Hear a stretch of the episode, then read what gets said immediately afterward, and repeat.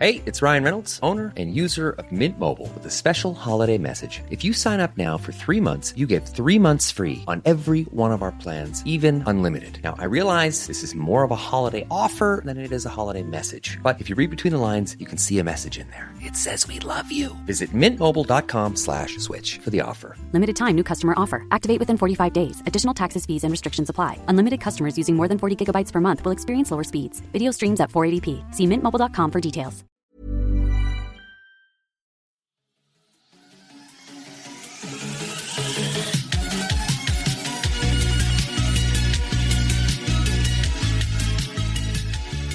This is My Kind of Weird, a podcast where two people swap and pitch three kinds of media something watchable, something readable, and something listenable.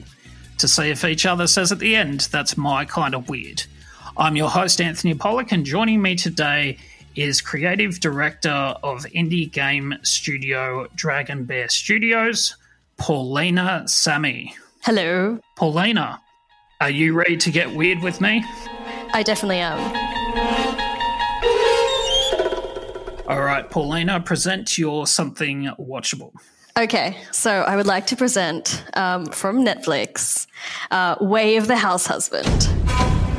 かつて極道の世界で恐れられた伝説のヤクザ不死身の立つだがある日 So, if you imagine と姿を a 消したその tired and, uh, I guess, you know, heartworthy uh, Yakuza boss has decided to retire and embrace the life of a house husband. Um, in Japan, which, as you can imagine, is very common, and I'm being totally being sarcastic. It's very uncommon. Yes, yeah, very. And uh, what's really great about him is he just really takes the the yakuza way of life uh, so seriously that you know he he takes it through everything he does. So it's it's actually like to, to, to like high level summarize, it's this hilarious deadpan comedy based on this really popular ma- manga by Kusuke Uno, which I hope I said that right, um, which is like massive in Japan. I think it had sold over 1.2 million copies and wow. um, just massive. And I think the fans are very, very, uh, you know, hardcore. And so I was really excited to watch this because Just trying just to imagine hardcore house husband fans. manga fans, right? Um, and so like this this the whole concept is just so wild because it's just so metal. Like the, the opening sequence is this guy's back, totally ripped, covered in muscles, and then like wearing an apron. like holding this um, samurai sword and using it to like I don't know make uh, cake or something. Um, Yeah. and it's it's just actually the like one of the top two funniest things I've ever watched in my whole life. Um, yeah. Gosh, it's just so deadpan, and he's just so. Just another thing, I guess I'd say is in the English adaptation, um, the voice actor is um, I can't remember his name, but he's the same voice actor that plays Legoshi in Beast Oh, Stars. yeah, yeah, yeah, yeah. So he's yeah. just like got the sexiest voice in the whole world, the whole world. Um, and Man, is that fraught with problems? that oh, boy. Oh, that that is a whole different kettle of fish. But um, Yeah, yeah. yeah. One to Um, unpack in another episode, perhaps. I think so. I, I think it's a very interesting anime. Um, Yeah, yeah. So my pitch for this one is that like. What if yes, um, a yakuza a yakuza husband took on the duties of, you know, home care as seriously as he does, you know, anything in the clan, and just like, you know, the the care and attention to detail. And just in the one of the episodes he he fails to do something or he perceives himself to fail to to do this really simple like cake or something. I, I forget exactly. And then so he pulls out his samurai sword and offers his pinky to his wife. Like and she's like no i'm not going to cut off your pinky. It's not a big deal. It's fine. And I just, it's just amazing. And, I, and there's so many interesting things about it. So, like, I love the way it's reimagining and redefining masculinity, actually, mm. right? It's, it doesn't mm. matter what you do, it's how you do it. And everything that he does as a house husband, he does so seriously. And you know, he'll wear the apron and he'll he'll make the birthday decorations and the cake and everything, but he'll do it with like everything, like every single fiber of his being is on the line. And I'm like, yes, that is that is the coolest thing about masculinity. Like, I don't know, as obviously there's a lot about masculinity, but and not caring what other people think and you're just trying to serve like serve your family in the way that you decide to. Like, isn't that so honorable? I haven't seen it yet, but it's quite all read it. But um it's kind it's really surprising just the whole premise is uh, i mean because i feel like at least my understanding of japanese culture is i feel like masculinity is so wrapped in mm. in a tight tight bow with uh, japanese nationalism as well mm. so it's just kind of one of those just really hard i just feel like hard molds to break for this to for it to be doing what it does in this i feel like it's quite incredible mm. that this is a success, let alone um, existing. I agree. Like, if anything could buck the standards of of these gender roles and how they are still pervasive and still so strong in society in Japan, like it would be this, right? Like, yeah. Um, and I think that what else is really cool about it, like, so yeah, I love that meta thing of like, yeah, this is actually a dialogue about all the things that women do and they try so hard that men possibly don't notice or their husbands might not notice or their partners or, or whatever gender they are and I think that that's a really nice meta thing as well. Of like, and I, so I think Anthony that it's probably a, a, wet dream for millions of wives in, Jap- in Japan, like just huge. like, so, for example, I um I showed my sister this, and she was just enthralled. And I don't want to say too much about my sister and her husband, but you can imagine she was just like, "This is so amazing." Because even in Western society, you don't really see this explored, I think, like this anyway. No, not like this. Mm. I hmm. mean, we just released horrible TV shows called House Husbands that are just absolute trash. But um, gosh, no, n- not in this um in this way. Um, it it does release sort of a interesting narrative that mm. um. So, firstly, does does the main character does he succeed in being a yakuza turned house husband? I, I think he does. Okay. So the interesting narrative there is men need to be, you know, part of the Yakuza in order to be mm. decent at, at house chores. I, I, think it's. I, I, don't think it's quite like that. It's definitely showcases his failings and his journey, and like yep. how he does not succeed all the time. But and he like he gets stopped by the cops all the time when he's trying to deliver lunch in, in like a, a, hilariously shady briefcase, which is still what he normally would take anywhere. But people mm. think it has drugs in it, but it just has cake in it. Like mm. I love the. um yeah, just this take on the perspective of what you expect this to happen, but it's not. Um, so I think that it's not, he doesn't succeed every time. And I think another really thing that I admire about it is it actually does talk about the PTSD in a way. Okay. From like not in a heavy way, which is I think really useful. Like you know, like the PTSD of all the the hard things he's done as a Yakuza boss. like for example, um, he has to babysit a kid at one point, and he has no idea what he's doing. He's like pulling out all these yeah. like poker games, and the kid's just like, "This is the weirdest thing." Um. And then the kid breaks a toy. So, and it's his like wife's favorite toy, and he's just totally shattered. So he takes the kid to the backyard, and they do a burial procedure.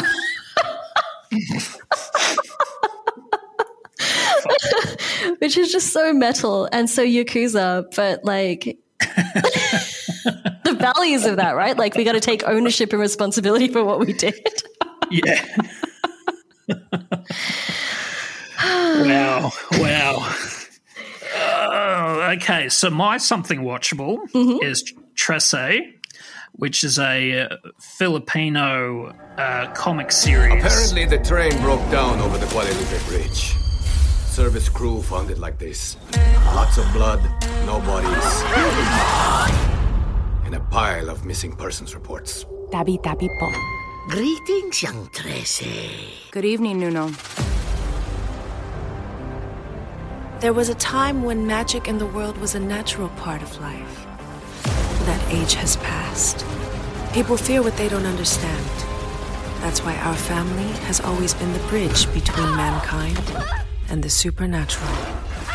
which has been adapted into an anime, uh, a Netflix anime, uh, which is, uh, I believe, just came out last week, um, which will be two weeks as of this being aired. Um, don't know why we call podcasts being aired anymore, but that is what it is.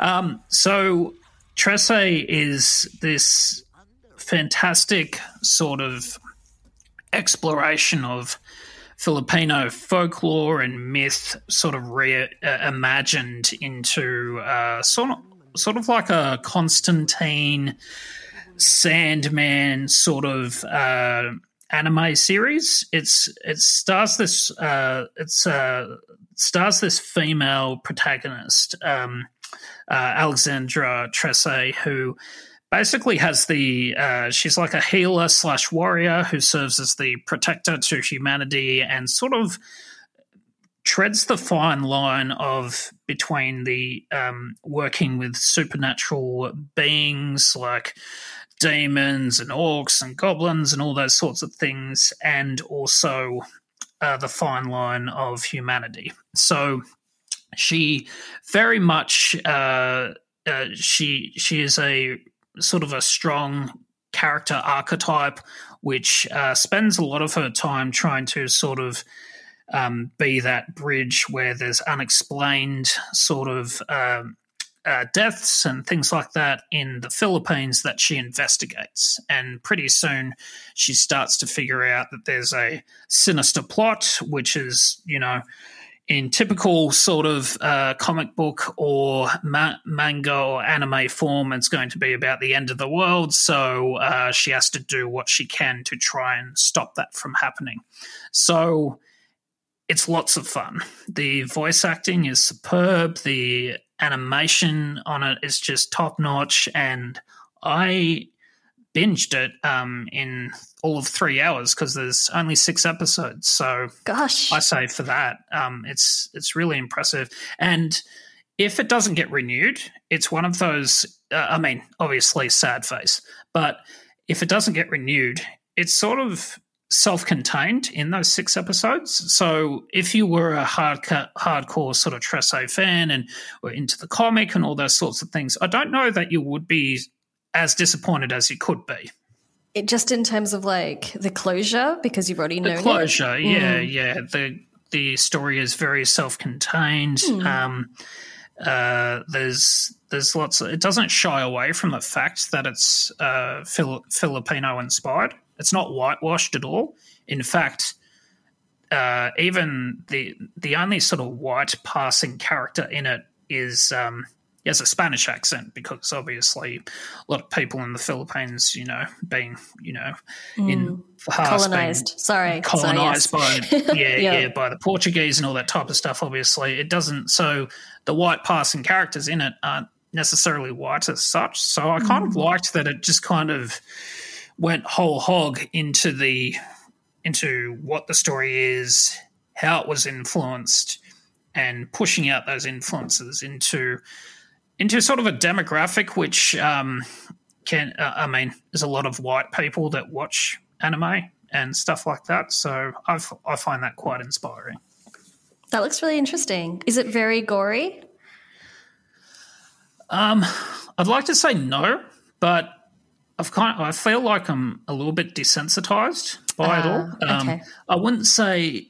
Um, I guess sort of my benchmark for comparing anime violence is it's not as violent as Ninja Scroll, but okay. then it there is violence in it, but um, and there is a bit of gore, but I mean, when it's sort of magicals or supernatural kind of like Fantasy goblins violence. and yeah. demons being you know cut in two by like a samurai sword, is it really gore? It's you know it's hard to hard to sort of make that determination. Cool. All right. Um, present your something readable. Okay. I really struggled with this one because I read a lot of books. Um, and I've been tossing up between um, Jemisin, which I'm a really big fan of, and um, Naomi Novik. But I'm just going to go with Naomi Novik today because I thought I really like this pitch, so I want to give to you. So um, I don't know if you've heard of it. It's called Deadly Education. And it's a book by Naomi Novik, who did um, Uprooted and Spinning Silver, um, which are books I really, really love. Um, anyway, the premise is what if Harry Potter was really, really fucking dark? Go on. So, say it would be like Harry Potter, except the main character is, you know, a bloodline Slytherin that was trying to be good.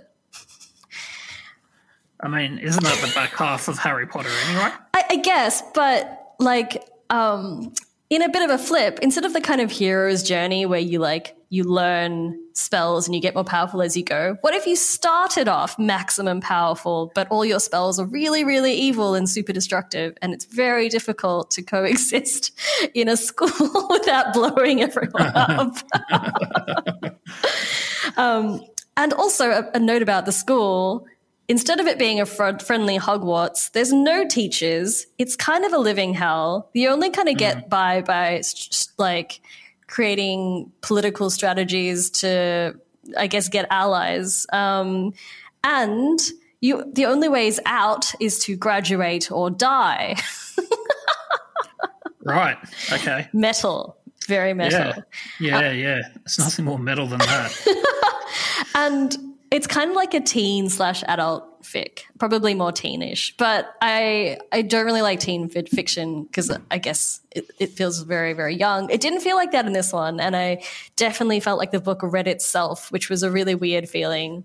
And definitely goes with that whole Harry Potter vibes of like the book is alive and it, it read me rather than I read it, if that makes sense.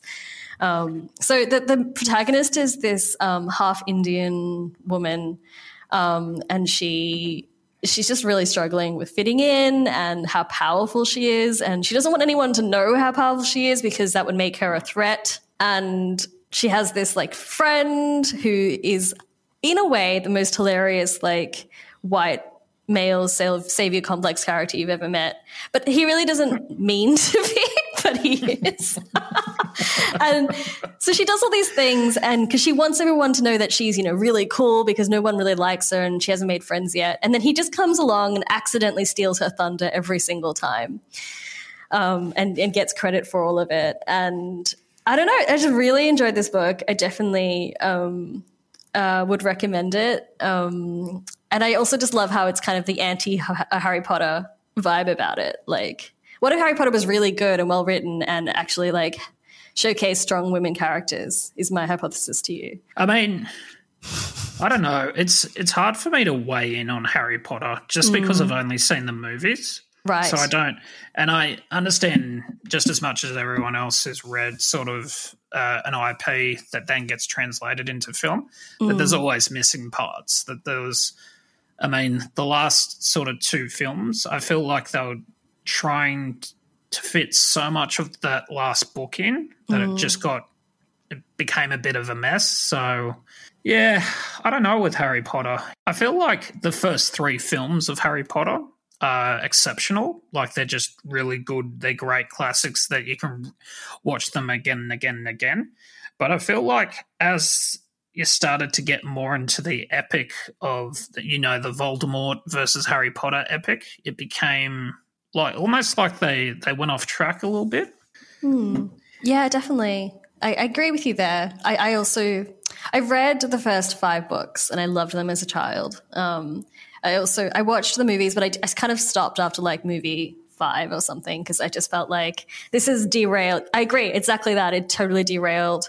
Um, and I also just kind of, upon reflection, now, I guess later on, after, many years after reading, I feel like yeah, it was very boy centric. Like I, I, kind of wished for more from you know one of the most famous female authors in the world.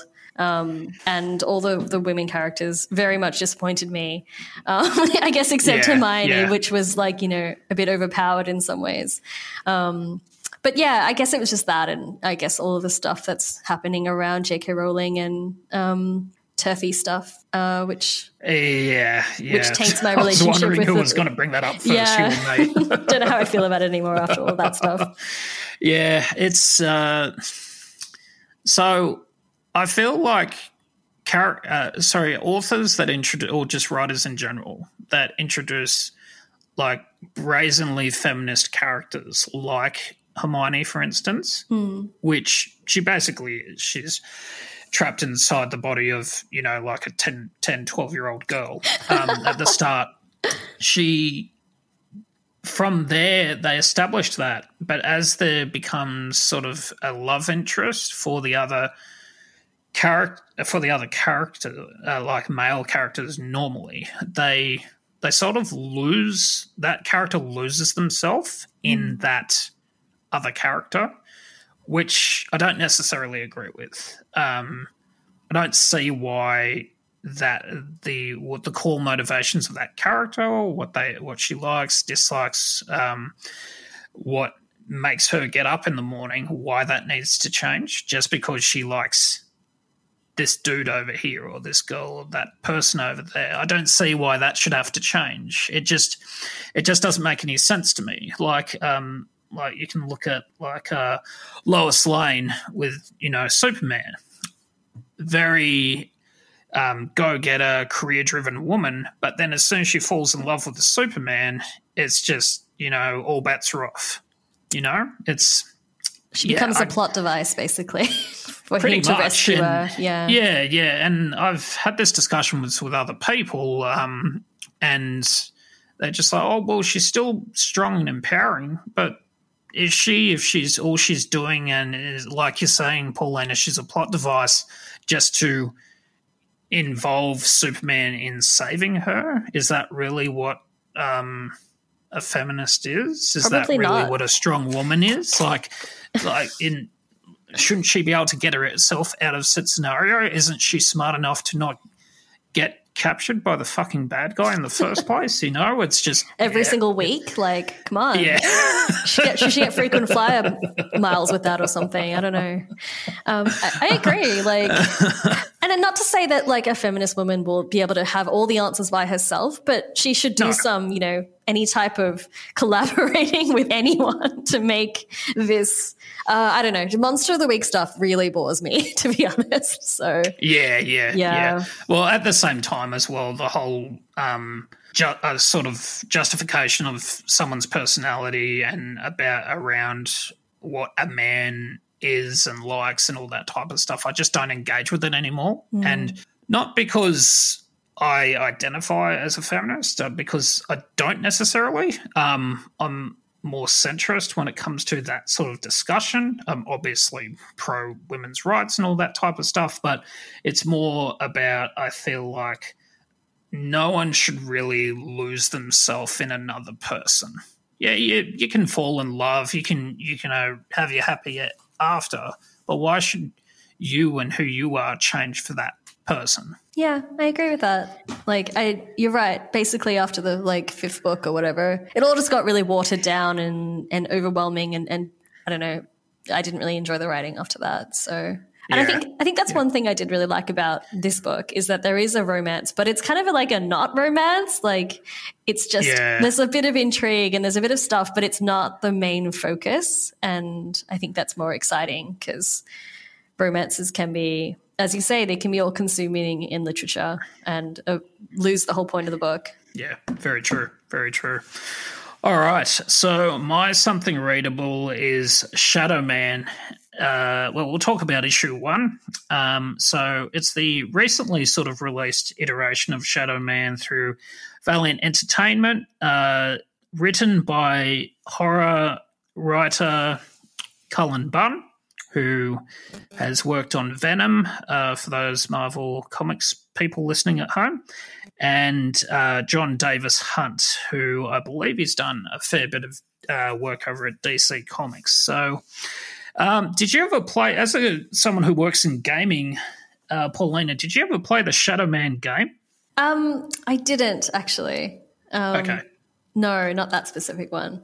Okay, no worries. So it's basically a Jack Boniface, aka Shadowman, is this sort of this powerful protector who keeps humanity safe from the demons that sort of are trying to kind of claw their way through um, reality, space, time, all that type of stuff. Um, it's uh, very it sort of leans into the sort of um, I guess the folklore of um, uh, things like um, I've lost lost the um, what is it? It's uh, voodoo, voodoo magic, and witchcraft, and things like that. So it leans a lot into that, um, which is nice, uh, which is lots of fun.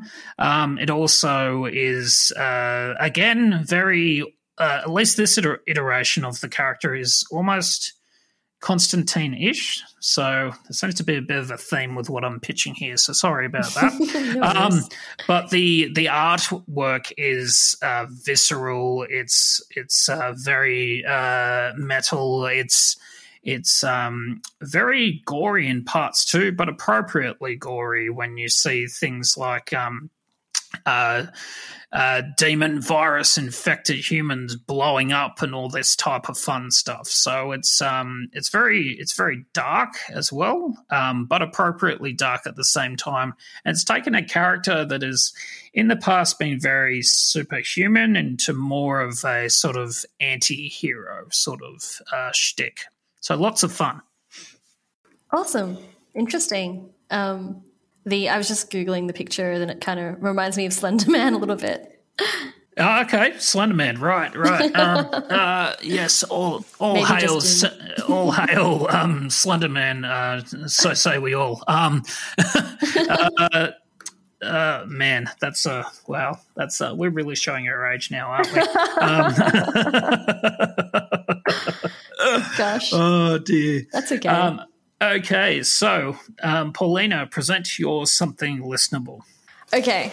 I also struggled with this. Actually, Anthony, the task that you gave me to choose three types of media was so difficult. Like, gosh. Oh, really? Like just to try and choose three. There's so and the world is so big. It's very it's very hard, but it's a cool exercise in itself. Um Well, you know, we only have an hour. That's so- true. That's true.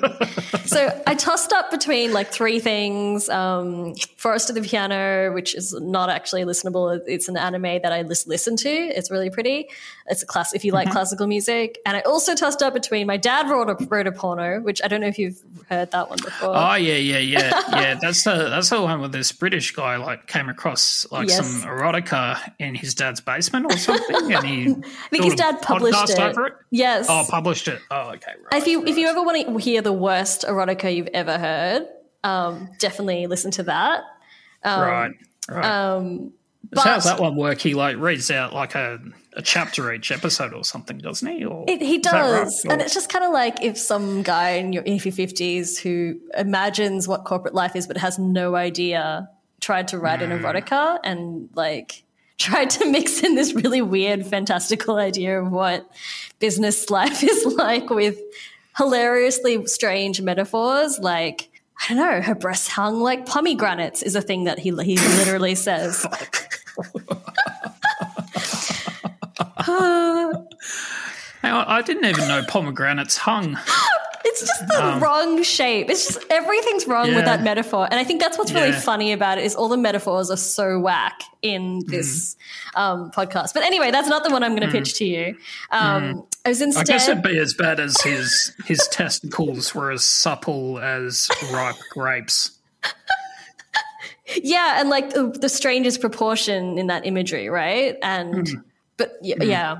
Well, Anyway, you wouldn't want testicles that small. Um, probably not. yeah. I don't know. I'm, I'm not so I keep interrupting. No, that's it's okay. It's it's very like it's definitely a funny and strange thing. Um, so, but in that lieu, I thought maybe I'd actually talk about um, a podcast called Wonderfully Done. Hello, Sweet Bean. Welcome to Wonderfully Done, a wholesome show about sex, communication, and loving yourself. Presented to you with love by me, Lauren. And her fabulous friend Victoria, which of course is me. Hello again. It's truly which is to meet um, you. by Lauren Clinic and Vix, who are actually two of my friends from the games industry. Um, Oh, nice. yeah, um, but I was. It's kind of started up during the pandemic as a way of, I guess, trying to connect with people and, con- and create connection during that really difficult, the first um, like wave of lockdown. And it's this really like wholesome and truthful, I guess, honest, barefaced even like podcast where it's audience driven in the sense that you send questions and then they the hosts talk about it about like sex and self love and communication. Right. Yeah. Um, and there's a lot of I think it's it's very very queer friendly, which I think is really good. Um, Oh, nice. yeah, definitely. Um, so I found that like my pitch to you is that I found it really calming, and I really liked the way that it rationally gave perspective on issues that people would ask questions about. Um, come up with like solutions and empathize, and I guess put the person first. And what I really liked about it, I think particularly something for um, actually all humans is its really strong emphasis on boundaries, like creating mm-hmm. boundaries for yourself and creating boundaries for your relationships. Like there's that thing you were complaining about just earlier, where there are no boundaries in any of those fictional medias and their relationship, and to mm-hmm. retain that self of self, sense of self. Um, mm-hmm. Yeah. and I think that so the, like every episode is different. The one particular one that I really liked was this one on kind of like by questioning curiosity. I think which is really interesting and prevalent because I think fifty percent of uh, queer or queer questioning people are under the um, the bi umbrella. So that's a big percentage, Yeah. which is like ten percent of the whole population. So. I don't, yeah, I don't know maths. Um, Yeah. Numbers. Maths. who them? What's what's ten percent of uh, eight billion? Um. Anyway, so Uh, a lot. a lot.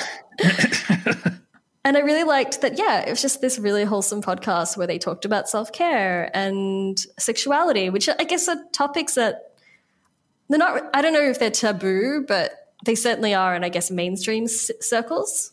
Mm-hmm. Yeah.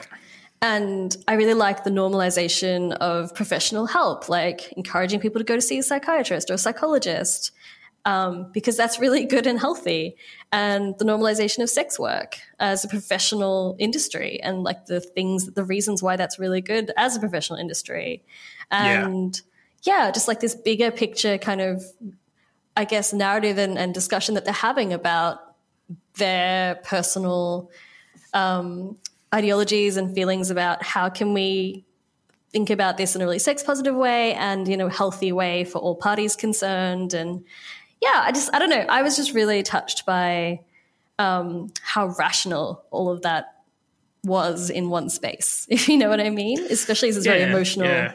topic Well, it's very emotional when I, as a straight man, I don't feel like I'm limited in terms of who I can talk to about things. I can Right. only imagine how someone would feel, feeling like they're the only. I mean, especially if they're from like, I don't know, like a, I'm just spitballing here, but like a rural or community town that um, where the where they feel like the vast majority are cis straight people and they don't really have someone that they can feel they can confide in except for online or even if it's face to face without sort of find, finding themselves to be the the token queer friend you know? Um, that's yeah i mean it's it's tough. It's good that there's a space though that this uh, podcast is creating for it though.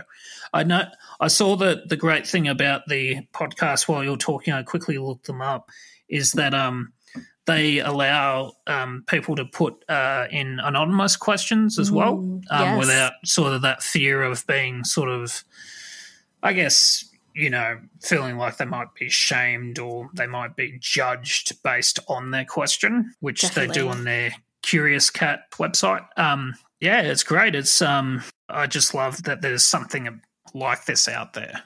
Definitely. Yeah, no, definitely that anonymity is very important in queer circles. Like, uh, it's funny that scenario that you just described was totally what I grew up with. like, um, as like oh, a being being the the the queer sort person. of- the queer Yeah. friend. Yeah, right. well, yeah. isn't I was like the queer person, like in also like the in like the super in a, a regional area of Victoria where I was like the only brown person too. Um, so this Right, like yeah. double whammy of like feeling really odd about it. And I remember, yeah, like just yeah. oh, yeah, you know what I'm talking about. And with it, when you say brown, do you mean Indigenous Australian? Oh no, I'm not Indigenous, but I am. Uh, I have roots in Malaysian, Indian, Chinese, Russian, all of it really. Right, right, yeah, okay, right. Yeah. Um, and how's w- were you able to to sort of confide in someone from during that age, like be it a family member, friend, or was it just kind of you just kept that stuff to yourself because you don't feel like anyone could understand? I remember in year eleven, I was in the library with um, a bunch of girls that I don't I don't really remember them anymore, but like just a bunch of like white girls, and I remember saying like I think I am bisexual, and they were like, "Oh, that's nice," and then we never talked about it again. Uh, yeah. Um, so I, yeah, I think I definitely shelved that until I guess um, much, I, I guess many years later, and I think I only really came out in my mid twenties. Yeah. Um, when I finally realized it. Yeah. Yeah. I, I, I guess there's the. I guess I'm assuming here the and from what I've read is that the. I guess the sort of the issue for someone coming out as bisexual is it doesn't seem as sort of. It's for so, for people who don't understand. There's sort of that grey area where they sort of they don't understand where like that you need to sort of I'm trying to approach this in a delicate way, um, where okay. it doesn't feel as It's like as, hardcore as, is, is- being as mm. yeah yeah as being like coming out as if you're gay, yeah it- lesbian, or you know. Um, do you know what I mean? Though I, I do know what you mean. It, it feels like it's uh, you're straddling a fence or something instead of jumping over Mm. into a different yard for for a Mm. weird backyard metaphor. Um, yeah, but but like I guess it comes with its own issues of like uh, bi erasure, um, which is a huge thing. Of like, oh, you're not really bi. You're just you know, you're just you're just keeping your options open. Yeah, Yeah, thanks, or- or Dad. I um I, I definitely had this funny moment where I tried to come out to my mum and she was like, "But what about your partner? Like, you know, what about your partner?" And I think she got confused and thought that I meant that I meant that I was polyamorous. I think she got very confused by it Oh, all. right, right, um, yeah. Gotta love boomers, hey. boomers are great. I think she's probably pre-boomer. Um, Oh, okay. So yeah. So Oh, oh, no, you mean Um, I don't know. She's born so in the she's 60s. old, is what you're saying. She's old, Yeah. yeah. Um, yeah.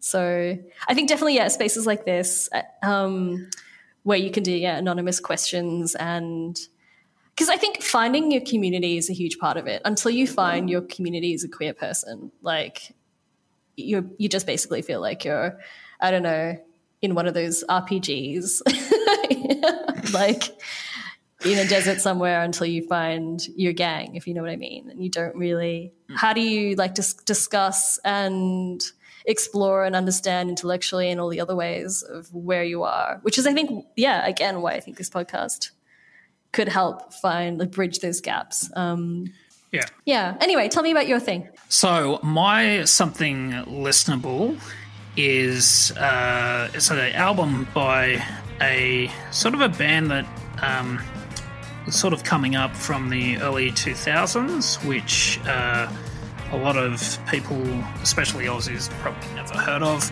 called Autolux. And Autolux's album we're going to talk about is Future Perfect.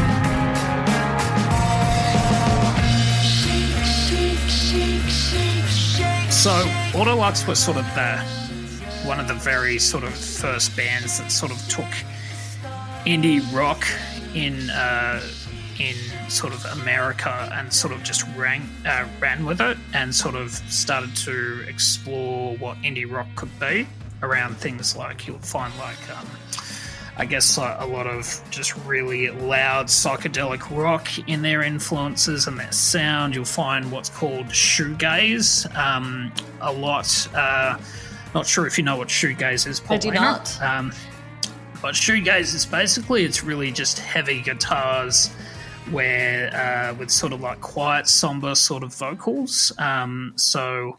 Uh, and they also st- uh, introduced a bit of uh, sort of noise pop into their style and influences as well. So I would recommend this band for sort of anyone who's into sort of Sonic Youth um, or even Ivy, who likes the idea of different styles around indie rock that um, play with different sort of elements where also where the uh, the singer the singing duties is sort of um, uh, shared amongst the entire band as well. So they're a great, fun sort of trio to really get into.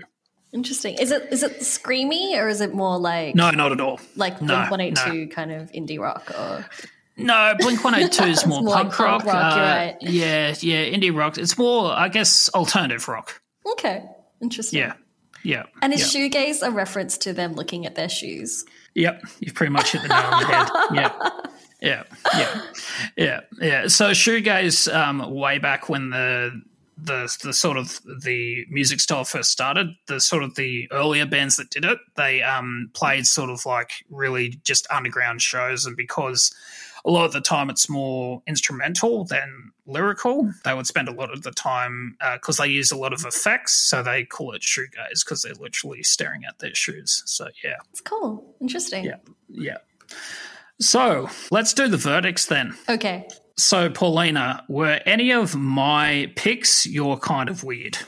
I think Tress was it Tress? Tresse? Tresse. I think I'd have a go at Tresse. I'm a bit I'm a bit worried about the gore, but you said it wasn't too bad. But I, I really liked the concept, and I definitely liked. Um, I, I'm really curious about seeing more Filipino representation in media. I think that's really cool. Yeah. Uh, so one out of three is good. Sorry, can you Um, remind me what the first one was again? the first one was Tress. The second one was yes. I say Uh, I Shadowman. Yeah. Okay. I feel weird about the voodoo thing. Okay. Yeah. All Um, Yep. So probably yeah, probably one out of three for me. Okay. No worries. And out of your picks, I'd have to say, um, I'd have to say all of them, to be honest. So I think you've done uh, three out of three for me. Woo! Uh, so we're going to go on a quick sponsor break, and when we come back, we're going to learn a bit more about Paulina and her indie game company.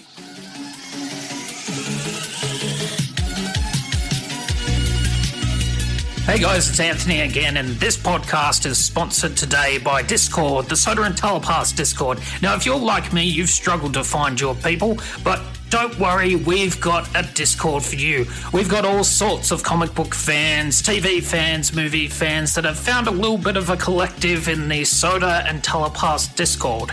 Check the show notes today to go check out the Soda and Telepass Discord. And we thanks again to Discord for providing a free service. But for now, let's get on with the show. All right, Paulina. So you, uh, I guess you founded and run DragonBear Studios. Yeah. So tell us a bit more about that, and I guess how someone gets into gaming development as a whole. Um, so, firstly, I would say that we'd probably describe it more as games than gaming because gaming is more of a gambling um, Oh, connotation. connotation. Yeah. Okay. Um, it's actually like a really bizarre story because I'm not, I didn't start off as a game developer. Um, okay. I, I, I guess for most of my professional life, I worked in corporate and government and in business. Um, and I found myself burning out creatively. Um, and I taught myself, I guess, sculpture and modeling and 3D. In, and I started to realize that actually, I think I need to leave this um, corporate life industry and do something creative. So, um, uh, me and Ben um, Boyd, who's the other co-founder of DragonBear Studios, we decided to make a game. So we made this. We worked together um, during like my, like my break um, when I had taken a break off um, work, and we've started building this prototype um, in Unity. and like so ben okay. is a ben is a programmer so ben had some idea what they were doing but as you can imagine going from software development to game development is a very different thing and niche mm. but we just had a really like really great three months just learning things just being on youtube learning watching all the tutorials and kind of self-taught ourselves game development and design in a way um, okay obviously yep. That's compounded with us being gamers for like you know playing games for most of our lives and loving games and media and, and literature and, and art. Um, so it wasn't, I guess it wasn't entirely out of the scope, but it was just, it, it is a bit of a switch to go from playing it to making it. Um, so we presented some prototypes um, to Film Victoria, and and we audience tested it with our friends, and they actually really loved it. um, Which yep, is nice. particularly funny because like the friends that we tested on were like hardcore gamers, like very masculine gamers, and they loved this like little innkeeping prototype that we made, and they found it really zen. So we were like, this is really exciting. And I forgot to mention, but um, the idea, the kind of core idea of this came from a D&D campaign that I ran from my D&D friends. Um, which let me tell you about We've it. Actually, had a lot of guests have, uh, said that. Least, uh, oh. have said that. A lot of stuff comes from D and D campaigns. And it's like, okay, cool. I mean, it's the sort of. I mean, you're making up stories on the fly, aren't you? I mean, as yeah. much as you are sort of controlling that as a dungeon master, you you're still the people involved in it. You can't really control what they're going to say or do or what what have you. And it's yeah. a great, it's a great sort of, I guess, way to sort of explore things. Yeah, actually, now that you, yeah, I guess telling stories to other humans is a very fundamentally human thing to do. Um, it's probably all we do in a way. Um, mm. And yeah, so um, actually, it wasn't technically D and D; it was um, Dungeon World. So slight twist, oh, okay. slight yeah. twist. Um, yeah. But yeah. so let me tell you the pitch. It's about um, a group of adventurers who aren't very good adventurers. They're pretty rookie. They're still learning the ropes, and they come across this um, this inn, and this there's this wizard, and the wizard essentially they strike a deal with the wizard that they will run the inn. And so, yeah, it's an innkeeping game. Um, ah, okay. But from the nice. lens of an adventurer, if that makes sense. okay. Yeah. Um, yeah.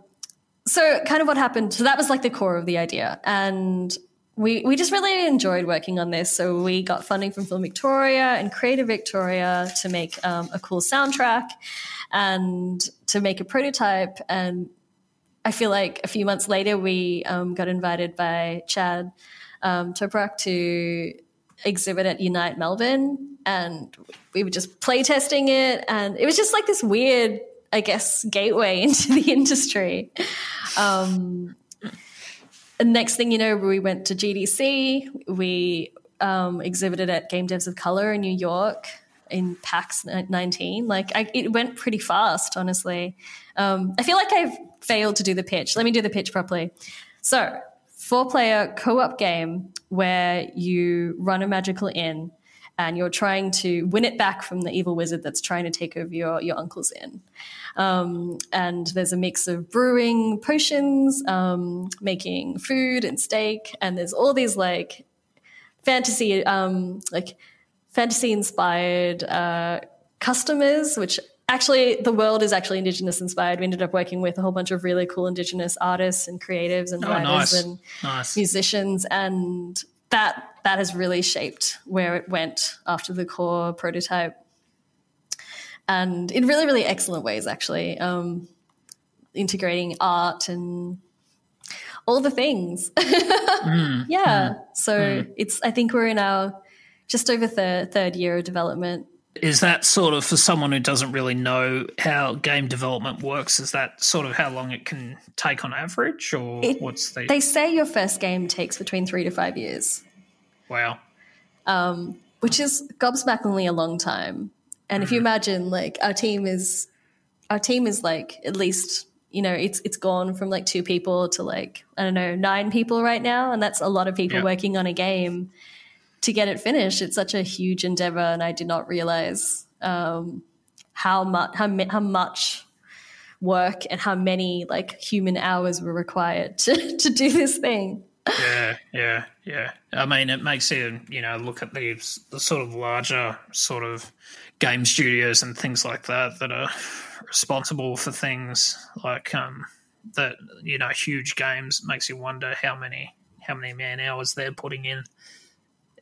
I mean, why sort of? I mean, the the game, at least from the screenshots I've seen, it's uh, cute as fuck, and you can you can you. you. can use that cute as fuck.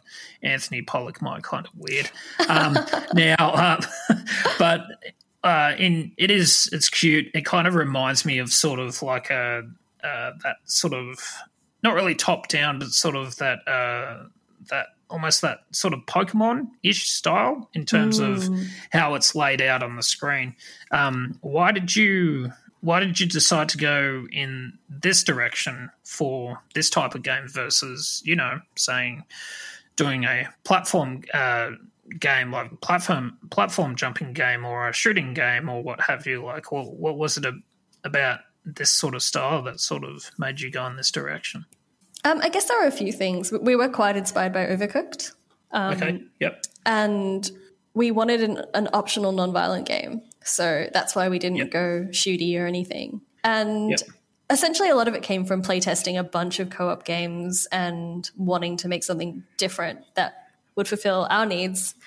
Um, and be different and interesting. So we just feel like this kind of isometric uh, perspective gives you a good run of what everyone's doing. And what we wanted to do is create this game that encouraged communication and teamwork. And to do that, you need to be able to see what your friends are doing in the same screen.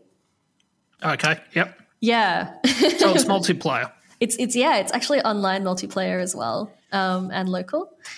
Um, yep. Yeah, we actually just dropped a new trailer a few days ago. Um, we, we also just uh, announced a um, we just announced a really exciting thing, which is that we have partnered with Asmodee Digital um, as our publisher to pr- produce the game, and during its final, oh, nice, yeah. Nice. Does, um, does that mean what they're going to release it on uh, platforms, or yes, what, what does it, that mean for you? It means that um, we will be releasing on all consoles, um, and yeah, that and that's part of why we have online multiplayer as well on Steam and everywhere else because we've had that support from Asmodee. So, um, when I originally got in contact with you, I think it was about I'm gonna say three months ago. Feels like more. a long time, yeah. Yeah, yeah, yeah, yeah.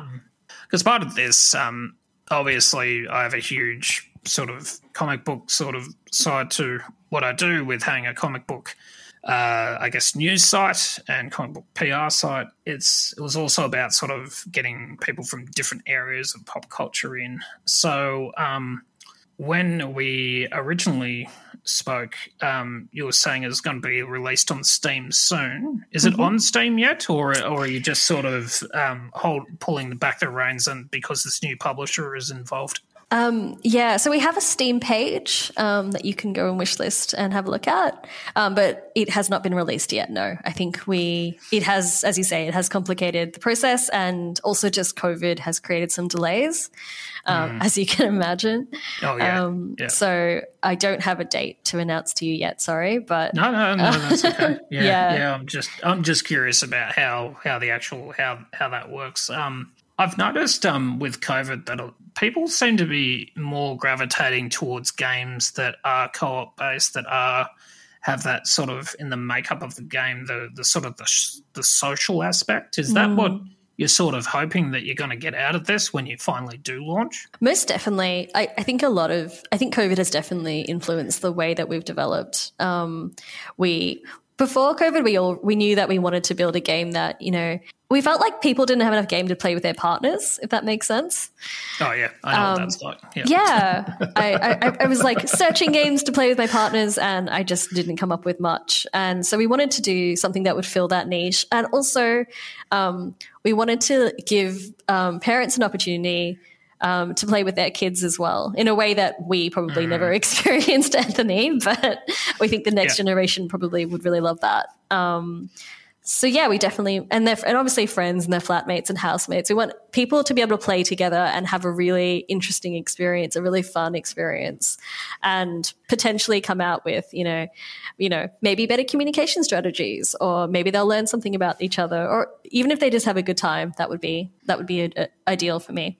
So from here, um, where did you sort of go in into you mentioned indigenous um, i guess i'm assuming musicians and talent that mm-hmm. provided mm-hmm. the soundtrack so how did that process work um, so we did look for an indigenous composer um, but we didn't able we weren't able to find one so what we did okay. was we chose what we think is the next best thing, which was a composer named Meena Shamaly, who does the like games radio show on ABC Classic.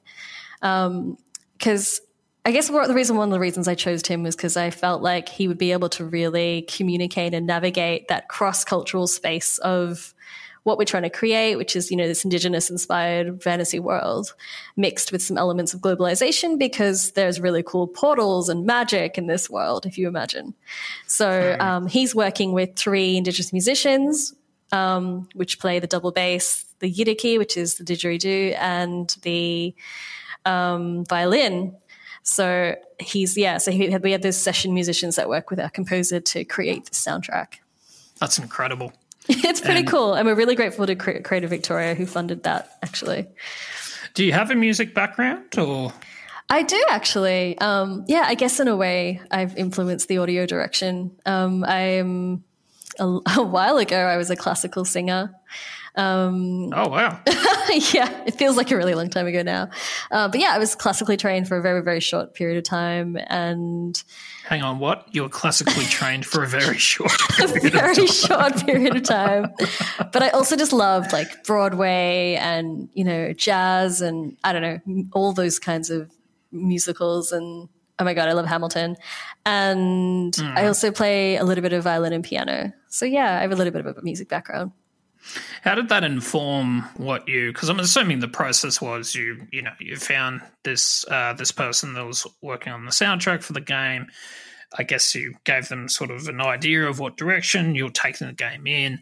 How did it work uh, in terms of s- saying yes or no to certain you know, uh, I guess tracks and uh, I guess uh, movements that they sent back. Um, how did that work? Were were you a good sort of artistic director to work with, or were you a diva? Um, I hope that I'm not a diva. Um, Venus said that he has enjoyed working with me, but I don't know if he just has to say that. Um, yeah. No, it's been yeah. a really interesting process. Yeah. Um, mm. I guess we pulled together some influences that we really liked, like as a team. Like, for okay. example, one of the, the, the, best soundtracks of games that I've ever heard is like Zelda's Breath of the Wild. Like, oh, gosh, gosh, wow. Um, and then we like but it also there's an element of like yeah matching the gameplay matching what he sees on screen visually. And also um, a third mean, strong component is the indigenous artists and what they bring and how they want to interpret things. So there's like a bunch of factors if that makes sense. Um, so generally yeah he, he works on that and Meena will compose something. Um, pop it to me in discord and i will say yeah i guess yay or nay but generally it's yay. I think this far into the process, especially, we've already mm. created quite a um, a benchmark and a solid um, section that he knows which direction it's going. Yeah, it's been an interesting journey. How good is Discord? Love Discord. our, our entire studio works off Discord. Okay, yeah, and uh, uh, you got to love that. Do you? Um, so today you're you're sort of phoning in from an office. Um, don't know why I said phoning in, um, but uh, Melbourne is where you guys are sort of based from. Um, you just sort of coming out of that sort of snap lockdown. How does it sort of uh, work for you guys? Um, has it really affected you? Because I assume like most of you could, you know, you're communicating on Discord. You you know you could you know Zoom if you wanted to. Like uh, I'm assuming there hasn't been a huge delay. Um, no, or I'd say it's complicated. Um, we do. We're very, very lucky. We've been sponsored by Acme, um, and so uh, we work in their space. They're, like we have okay. a residency program with them, yeah. um, and they've been really amazing. It's more other things like morale, mental health. Um, there are just some things which are faster to do in a room together. probably Yeah. probably most things are faster to do in a room together. So we want to make sure that we try and give everyone enough time, bec- extra time, especially to recover from because you know lockdown is mentally exhausting, emotionally exhausting. So, and no one can like create while they're feeling sad or upset. So definitely that's been a part of it of like, how do I give my team what they need to recover from this, you know, reoccurring nightmare that keeps happening. Um, and try to yeah mitigate the productivity losses. It's been difficult. Um, Like yeah. on reflection, is uh, have you identified and as uh, I guess a sort of a you know by proxy as a business leader, have you sort of identified ways you would go about you know motivating your team uh, that you've learnt how to do now versus before?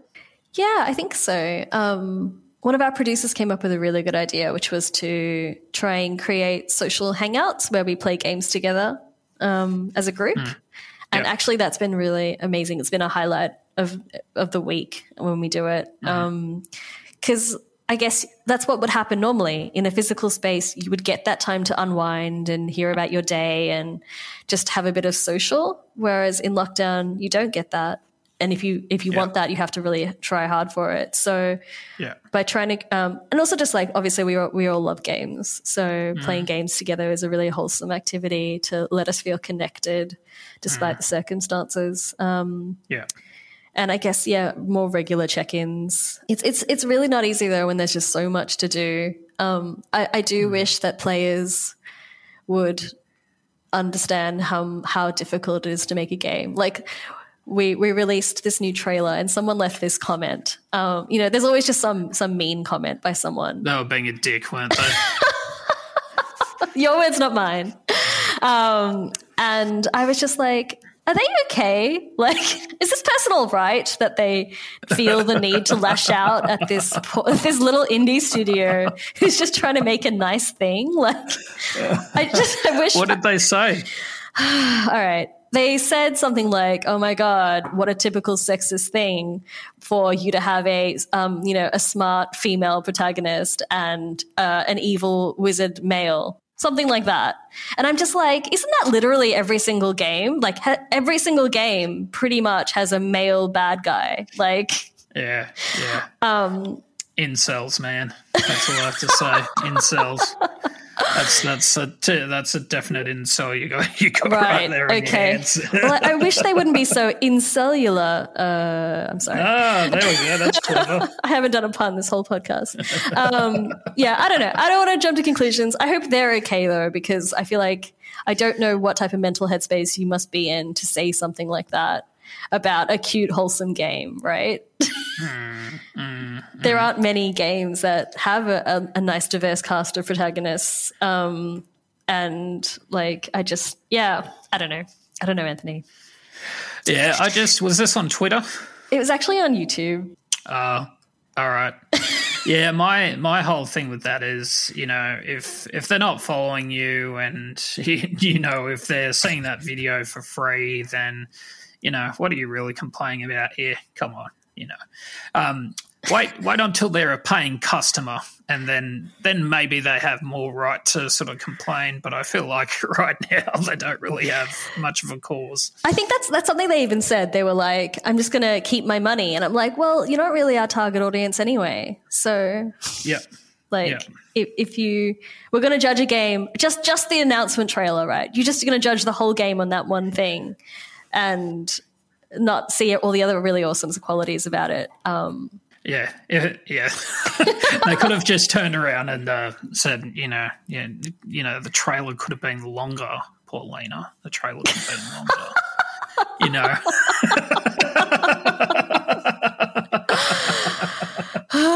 I um, I, I, it's just a thing. I guess being a creator, people are going to love or hate it, and that's I'm totally fine with that. That's the reality of the world. Um, but Yeah. I just hope that, like, you know, it's a tough time, and I just hope people will be nicer about. I, I've just I've seen there's a whole lot of like discourse about the wholesome games and things like that, and it's just like let's just let people play whatever they want to play. Who like who cares? It doesn't hurt you. yeah. Uh, in my sort of, I guess, view in my history and just the history of what I've noticed is for every person that gets upset about something, there's 10 people that like it. Mm. So, you know, as long as you've got more people liking your thing than those that don't like your thing, I feel like you're onto a winner. Thank you. That's very kind. All right, Paulina, where can people find you on your socials? So on Twitter, I am Paulina Punlina. Mm-hmm. Um, uh, and in terms of the game, you can go to innchanted.com, in with two N's. Yeah. Um, our, our game Twitter is like uh, innchanted underscore games. Yeah. Or, and our DragonBear Twitter is DragonBear Games. is that too much information? No, no, no, that's plenty. And that'll all be in the show notes as well. So if you guys want to check out uh, Paulina's uh, DragonBear. I keep going to say Dragon Claw, and I don't know why. if uh, people people want to check out DragonBear Studios, just check the show notes, and it will all be there as well. Uh, so for today, my name's Anthony. I'm from my kind of weird podcast. If you guys have enjoyed today's podcast, go subscribe, check us out, give us a review, all the things. You guys know how to do all the things because you're doing all the things. So, Paulina, thanks very much for your time. No, my pleasure. Thanks so much for having me. It was lovely to chat. And with one final note, guys, stay weird.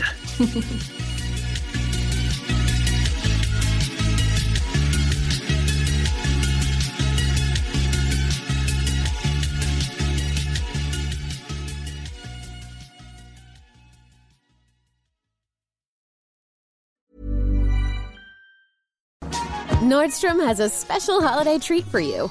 For a limited time on Nordstrom.com, get free two day shipping in selected areas on thousands of items. Just enter your zip code on their site to see all the great items you can shop. Exclusions apply.